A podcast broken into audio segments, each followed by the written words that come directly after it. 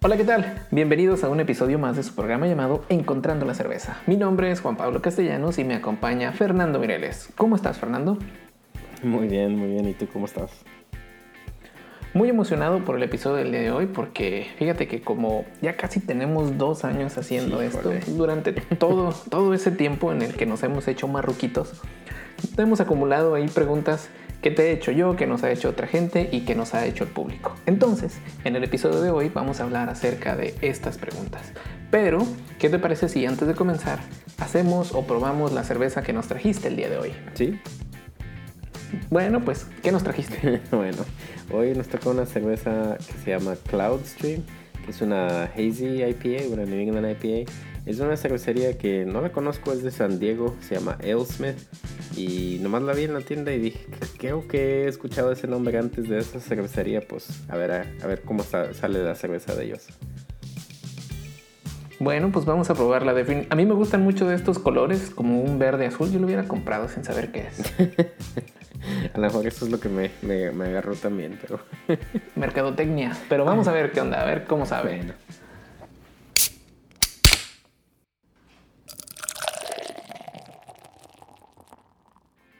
Juan Pablo, ¿cómo, ¿cómo se te hace esta cerveza que trajimos hoy?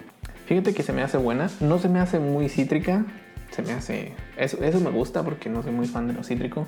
Está demasiado opaca, tiene muy buen head, muy buena espuma cuando, cuando me la serví. Y tiene, no tiene un aroma muy fuerte, pero tiene un aroma así. No sé si eso es lo que te referías cuando decíamos que era como. Ay, hasta se me olvidó. Earthy, creo como, terroso, como a bosque, no sé, pero como que huele un poquito así herbal. Es, es difícil describirlo, pero no es un aroma tan predominante. Sí, está como, como dijiste, es casi herbal o mm, no necesariamente tan frutoso en el aroma, pero no, sí, creo que el sabor es más frutoso que nada, pero ah, y como dijiste, el color está, está muy bueno, está opaco, está naranjado casi como jugo de naranja y no, a mí se me hace buena. Quizás tantito demasiado dulce para mí, no sé, pero sí, sí tiene buen sabor. Sí, está un poquito dulce, pero, pero buena, vale la pena. Entonces, ya saben, es la Cloud Stream, ande hijola, de Al Smith Brewing Company. Sí. Bueno, Fernando, pues ahora sí, vamos a empezar con las preguntas. Y aquí te va la primera, ¿ok? ¿A qué temperatura de macerado se mide el pH y por qué es importante? Bueno, primero voy a contestar por qué es importante y la razón por qué es importante es porque tenemos un rango específico que es típicamente 5.2 a 5.4 de tu pH. O quieres medir tu pH para asegurarte que estás en ese rango y quieres estar en ese rango porque típicamente si estás en ese rango de pH vas a sacar más azúcar de tu macerada y esa es la meta de tu macerada. la quieres medir So, por eso la tenemos que medir. y otra cosa importante de notar es la temperatura de, que la mides. Si la, típicamente con los aparatos de, de medir pH, si la mides en temperatura ambiente, va a durar más ese aparato, tiene más vida. So, siempre este, cambiamos la temperatura, esperamos a que llegue a temperatura ambiente para medir el pH. El problema con eso es que al subir, eh, digo, a bajar la temperatura, el pH va a cambiar una en tu macerada pues está caliente, este, el pH va a medir poquito menos y en, temperatura ambiente va a medir, medir poquito más. So, típicamente en temperatura ambiente mides como punto 2 más alto. Eso es algo que tienes que tener en mente. Si lo estás midiendo en temperatura ambiente, vas a medir como 5.4 o 5.6 y ahí vas a estar en tu macerada a 5.2 o 5.4 para sacar la más azúcar de tu malta. So, por eso es importante el pH. Ok, entonces nos ayuda a sacar más azúcar y pues es, es bueno medir la temperatura ambiente porque nuestro pHímetro tiene una punta de prueba, ¿no? Y esa se te desgasta menos a temperatura ambiente, aunque la medición no va a ser tan correcta, pero vale la pena, ¿no? Para que nos cueste menos. Sí, exactamente. Muy bien, muy bien. Vámonos con la que sigue. Dice, ¿cuál debería ser el pH del agua de Sparge? Pues si estás haciendo Sparge, típicamente todavía quieres estar un, un pH un poquito más bajo.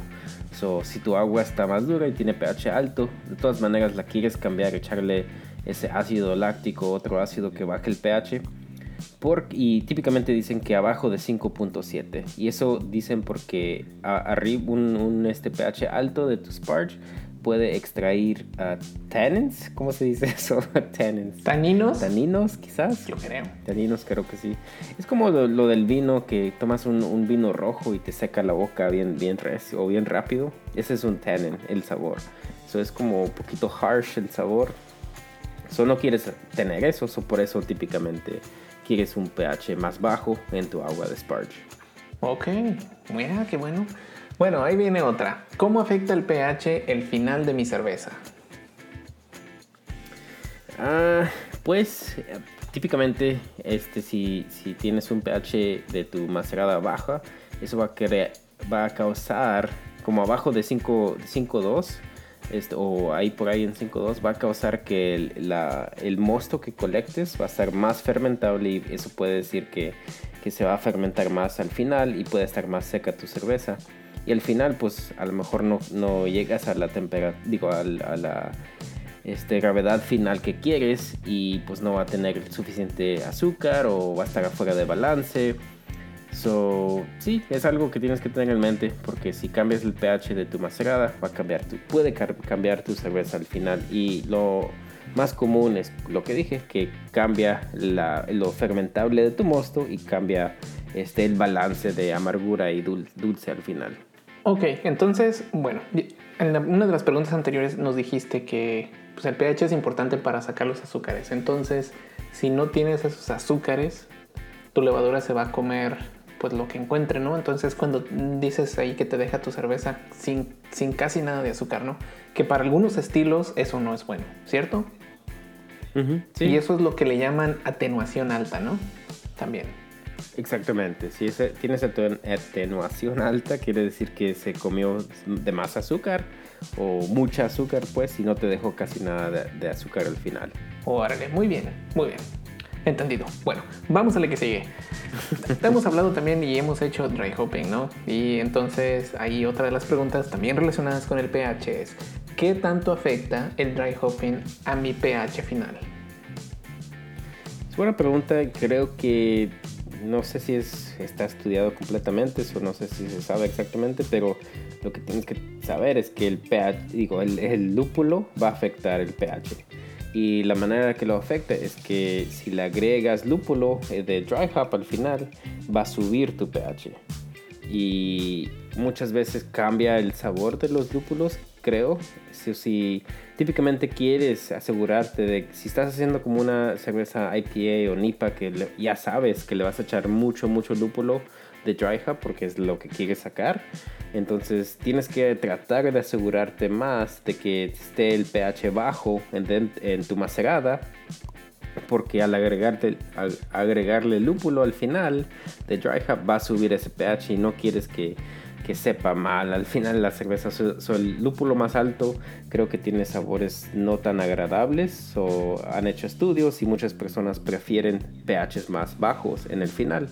So, si sabes que le vas a echar lúpulo o mucho lúpulo, quieres asegurarte de que empieces con un pH más bajo para que cuando le eches lúpulo se suba, pero no esté afuera de un rango que no, tenga, no tenga buen sabor.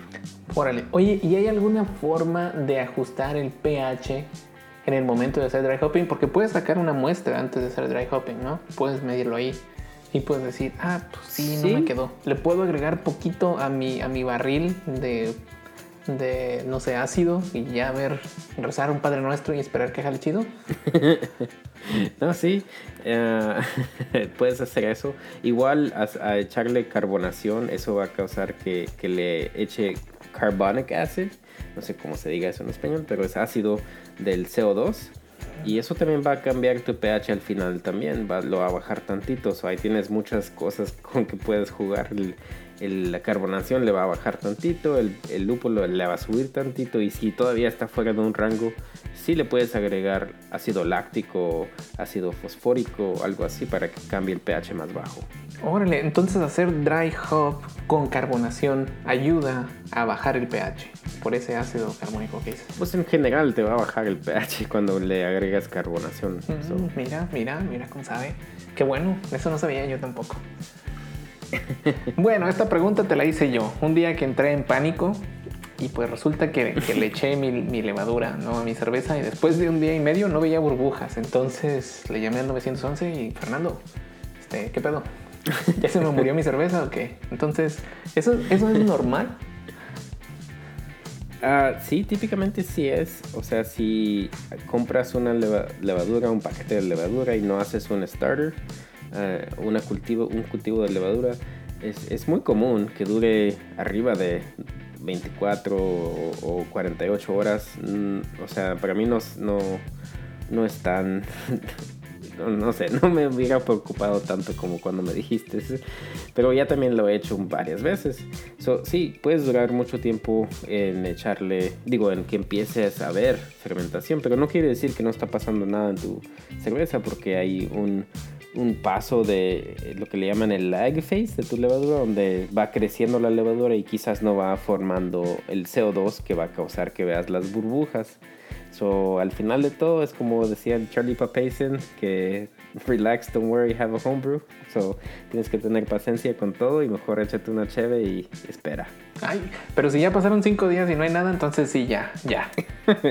nah, pues sí, ya tienes algo, un problema diferente. Bueno, ahora, bueno, otras, más, otras preguntas relacionadas de levadura. Una de ellas es, tenemos un amigo, ¿no? Que le compró su levadura y me imagino que le llegó por correo y bolas, otra igual. Sí. Ya saben que el del que resuelve las broncas aquí es el Fernando, entonces le llamó. mi Fernando, mi levadura llegó inflada, ¿La puedo utilizar? Sí o no. Y me imagino que preguntó esto porque generalmente cuando tienes un bote de comida, de yogur o algo, si queda mucho tiempo fuera del refri, se te infla, ¿no? Y entonces yo me acuerdo a mi mamá que no te comas eso, y porque te supone que ya estaba echado a perder. ¿Es lo mismo? ¿Se puede utilizar? ¿Sí o no? Ah, sí, sí, todavía se puede utilizar. Ese, nomás quiere decir que algo, pues me imagino la temperatura, porque cuando te lo mandan por correo, pues no, la temperatura no es controlada y si dura más o algo no llega lo luego bien rápido o está bien caloroso eh, en ese tiempo, pues puede causar que empiece a fermentar lo que viene en el paquete de levadura y se va a inflar, porque obviamente va a causar que se forme el CO2 y se va a formar poquita presión. Pero todavía la levadura sigue buena, este, al, sí la puedes reutilizar y, y, si quieres estar seguro puedes hacer un cultivo de levadura que siempre casi yo recomiendo que hagan eso de todas maneras porque así ya tienes aseguranza, o sea, puedes ver que sí trabajó aunque sea con el cultivo, ya sabes que sí va a trabajar cuando se lo eches a tu cerveza. Órale. Bueno, y otra de levadura que me pasó a mí. Hace poquito fui a la tienda y yo acostumbro llevar una hielerita chiquita que compré y le pongo uno de esos este, paquetes de hielo. Es como un gel que lo metes al, congelador y se te queda bien, bien, bien congelado. Y pues generalmente lo hago así porque al ir a recoger mi cerveza otras veces paso que por la leche, que por... Sí, sí, yo voy y traigo los mandados. Entonces yo voy y me traigo todo eso. Entonces a veces este... No quiero que mi levadura se me vaya a inflar pero pues resulta que dejé en contacto directo con ese paquete mi levadura y cuando llegué a la casa, mi, levadura se había parcialmente congelado. Entonces luego, luego igual le llamé al Fernando y le dije, oye, ¿qué pedo? ¿Lo puedo usar o no? Porque yo entré en pánico porque se supone que cuando una célula se congela, destruye la pared celular y las células se mueren. Entonces dije, no sé si o no. Y pues, ¿qué, ¿qué me dijiste ahí? pues lo mismo que no, típicamente sí va a sobrevivir esa levadura, depende que tan congelada también está, porque como dijiste puede romper las paredes de la célula y, pues se mueren. Pero típicamente la levadura es sí sobrevive muchas temperaturas, muchas diferentes temperaturas. Este, lo único que tienes que hacer, como lo que te dije, es que haz un cultivo de levadura para que estés asegurado de que, que sí va a trabajar y al mismo tiempo le puedes echar un nutriente de levadura a tu mosto al final en tu hervimiento para que igual estás asegurado que le estás echando como más comida o más cosas que puedan consumir la levadura para que crezca más tu levadura y pueda fermentar mejor.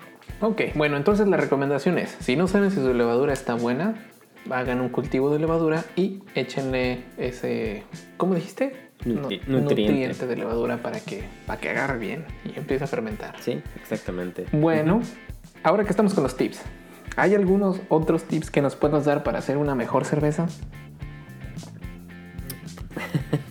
pues quizás hay muchos, pero los que me vienen a la mente o los que había pensado antes es algo que yo uso, yo hago típicamente cuando estoy moliendo mi malta, porque yo la compro así sin moler y la muelo aquí en mi casa, en mi molino. Y algo que he notado es que la, el, trigo eh, malteado este, viene, o sea, es mucho más pequeño que la cebada, que la malta, que el barley. Entonces, típicamente yo, a mí me gusta pues echarlo separado y luego lo muelo otra vez junto con la malta para asegurarme de que, que se pueda quebrar toda, toda ese, todo ese trigo. Porque si no, después he visto yo, después de que sale de mi molino, que hay pedacitos enteros que no, no, se, no se quebraron ni nada. Igual eso pasa con el uh, malted oats, que es este, ¿cómo se dice oats? ya se me olvidó. Este, avena. Avena, avena, sí. La avena también es como más flaca que, el barley, que la cebada. O igual, a mí me gusta molerlo dos veces. Y eso asegura que tengas más eficiencia o mejor eficiencia al final y saques la más azúcar posible dentro de tu macerada. Este, lo otra, otra cosa que, no sé si todos saben, pero cuando mides tu gravedad de origen o gravedad final, final este, y típicamente es más en la gravedad final que te importa. Cuando estás midiendo con un hydrometer, un hidrómetro. ¿Hidrómetro? Sí, sí, sí. Hidrómetro. Este, hay temperatura de que está calibrado ese hidrómetro. Entonces, si estás midiendo en una temperatura, especialmente en el final, que quieres, o sea, capturar ese, rango de donde está tu, tu gravedad final y es más quieres más precisión en ese momento, este, tienes que estar consciente de la temperatura de que está ese mosto o ese líquido, porque eso puede muy fácilmente cambiar ese, eh, lo que estás midiendo. Entonces hay calculadoras, puedes buscar en el internet este, calculadores de, temperatura, de, no sé cómo se dice, correction. Corrección. Que de corrección de la temperatura, porque este, muy fácilmente si estás midiendo una temperatura más caliente cambia esa, esa medida de tu este, gravedad. Eso es algo que pueden buscar y pueden checar para que estén asegurados de que están midiendo esa gravedad eh, correctamente. Y también ahí, perdón por, por interrumpir, yo me acuerdo que me dijiste que me comprara un hidrómetro diferente para la gravedad final, ¿no? Porque el de la gravedad inicial pues tienes más azúcar, ¿no? Entonces aquí el rango es un poquito más, pero ya cuando estás midiendo la gravedad final he visto estos hidrómetros que tienen una escala más grande, entonces te deja ver más fácil a qué, qué tanta cantidad de azúcar tienes. Sí, sí, exactamente. Tienen las líneas, no, las líneas de, de, medir no están tan juntas, o no tienes que agarrar unos lentes o un microscopio para poder ver cuál rayita está el líquido. So, sí, hay un hidrómetro que tiene un rango más pequeño, como de 1.00 a 1.020, que es más pequeño. So, típicamente tu cerveza va a acabar en unos, no sé, 1.005 a 1.018, algo así. Ok, adelante, perdón. y lo último, pues, con, se trata con, el agua. Este, puedes dejar tu agua más sencilla, no tienes que agarrar calculadoras, no, no tienes que hacer lo que hablamos en uno de, los, nuestros videos del Brewing Water. Este, es súper fácil lo que puedes hacer si vas a hacer una cerveza este, que tiene mucho lúpulo y quieres como una West IPA que va a ser más hoppy. Entonces le puedes agregar este, dos cucharadas de, o una cucharada más de, de uh, calcium sulfate que es este, ¿cómo se llama? Sulfato de ah, calcio. Sí, sulfato de calcio. Y el, el, cloruro de calcio es para que te dé más este, sabor a la malta. Eso si estás haciendo una cerveza bien multi, este, le agregas más, una cucharada más de esa. en realidad no es como si tienes que ser tan preciso, si al, al final más quieres tener esa sensación, este, lo principal que puedes seguir es el, la relación del cloruro al sulfato. Entonces si vas a hacer una cerveza con más hops, quizás le agregas más sulfato de calcio y una cerveza más este hop, digo, que tiene más sabor al malta, una uh, no sé, stout o algo así, este, le agregas más uh, cloruro de calcio. So, al final, nomás la relación entre las dos es lo que es importante. Ok, bueno, pues eso es lo que tenemos de las preguntas locales. ¿Qué te parece si vamos a un corte y regresamos con las preguntas del público? A ver qué nos dijeron. Ok, bueno.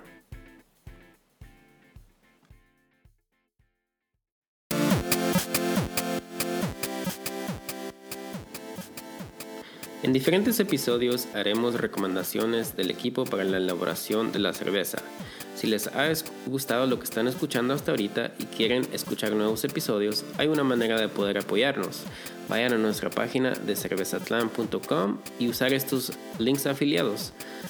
Para ustedes el proceso va a ser igual, no habrá un costo extra y aún para nosotros nos va a caer un centavito dos que podemos usar para el desarrollo de nuevos episodios. Recuerden, links afiliados en cervezatlan.com.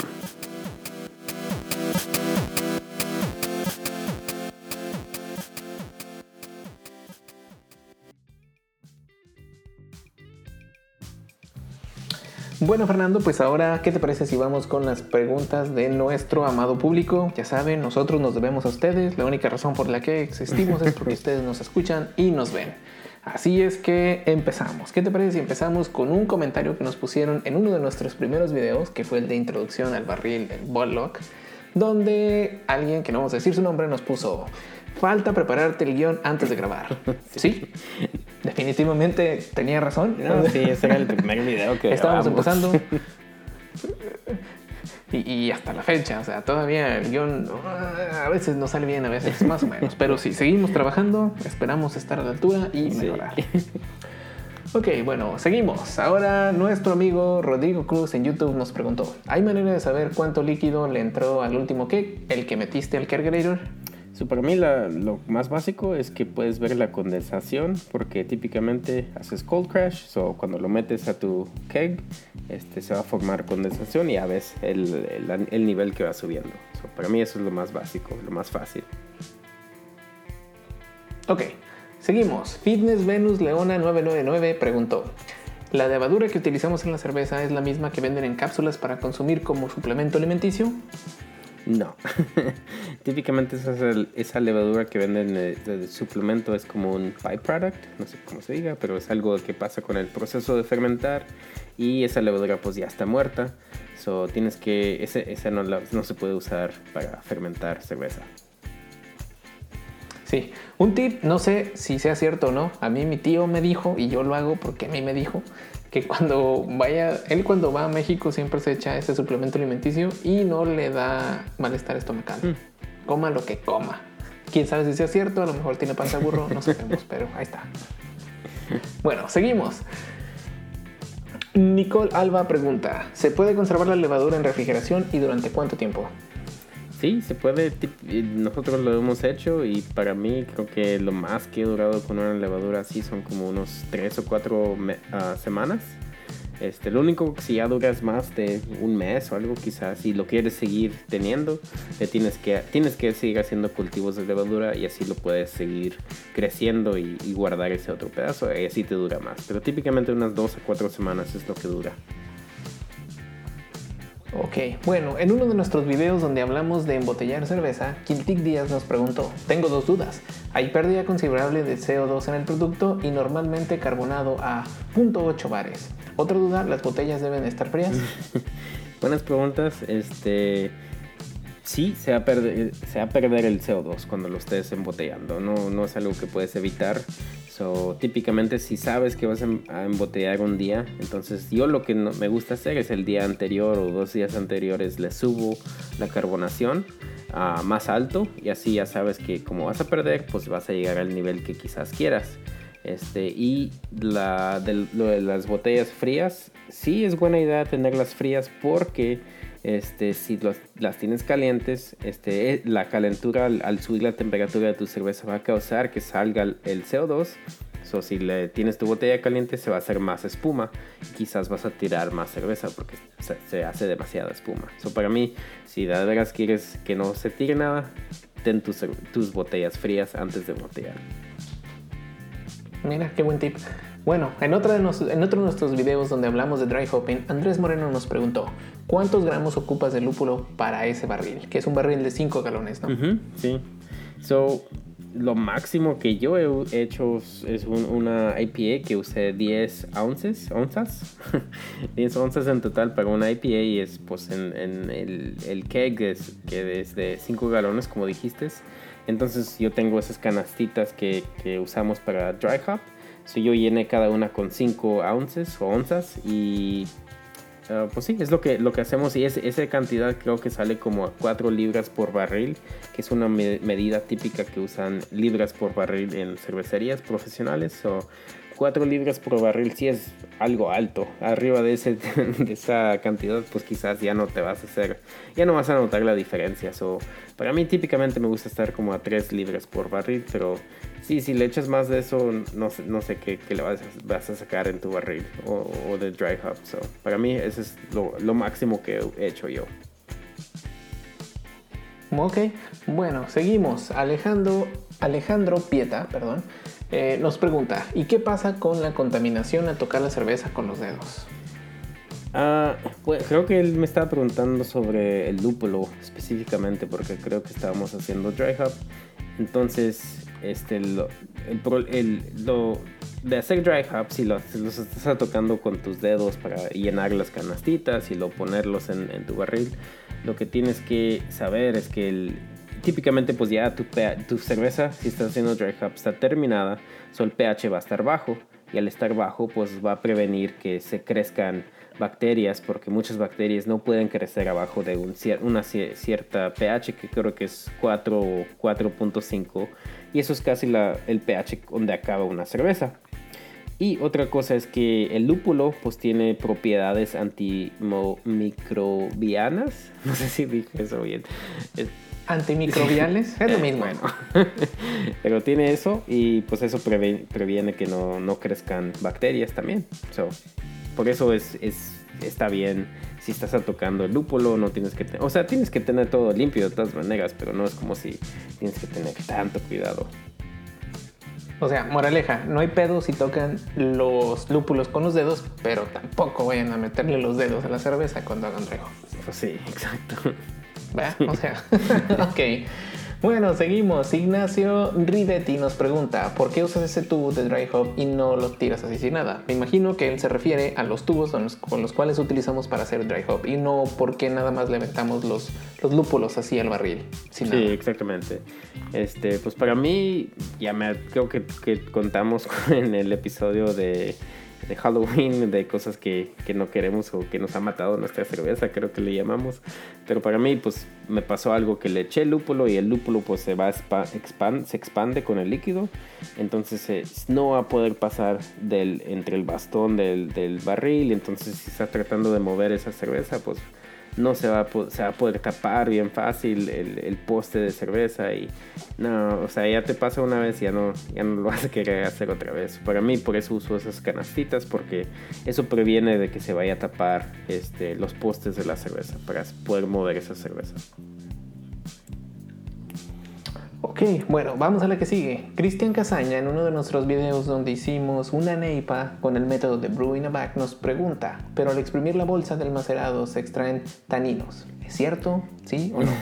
Yo digo que no. O sea, quién sabe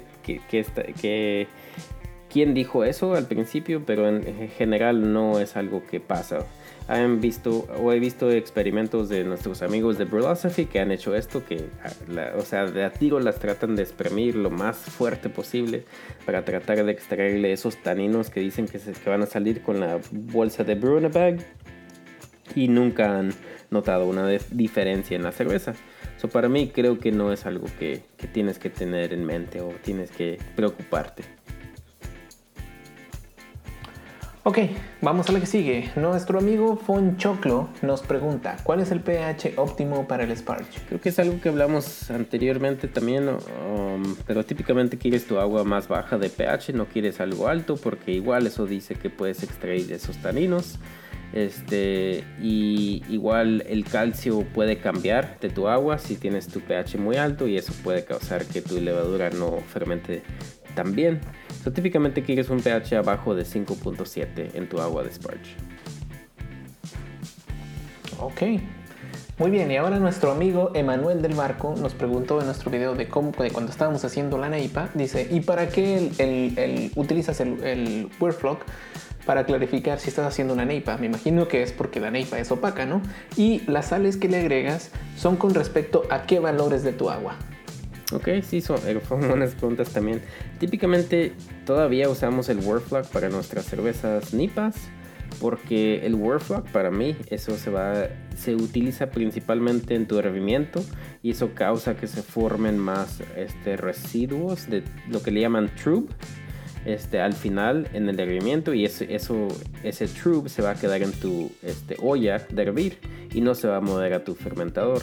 Y para mí eso es la razón por qué utilizamos el, el, el Wordflock y eso va a causar que tienes, tengas este, quizás una fermentación mejor y tu cerveza tenga sabores más mejores. Este, y para, por general lo hazy de una cerveza nipa o de esas cervezas no es por que tengas todo eso en tus cervezas. Eso se forman con unas reacciones, reacciones químicas dentro del lúpulo, proteínas que ya tienes en tu mosto este, y tu levadura. Y esas tres cosas se causan una reacción y eso es lo que causa que tengas ese carácter hazy en tu cerveza. Y lo del agua, este, nosotros pues estoy usando el agua de mi casa y le estoy agregando esas sales y para mí la agua que estoy tratando de sacar al final es más o menos unos 100 partes por millón de calcio, 100 partes por millón de sulfato, 150 de cloruro, 30 de, sal, de sodio, y 15 partes por millón de, uh, magnesio, porque eso ya lo tiene mi agua. Uh, pero típicamente esa es la, la, agua que estoy tratando de formar y pues sí, así, así hago mis nipas.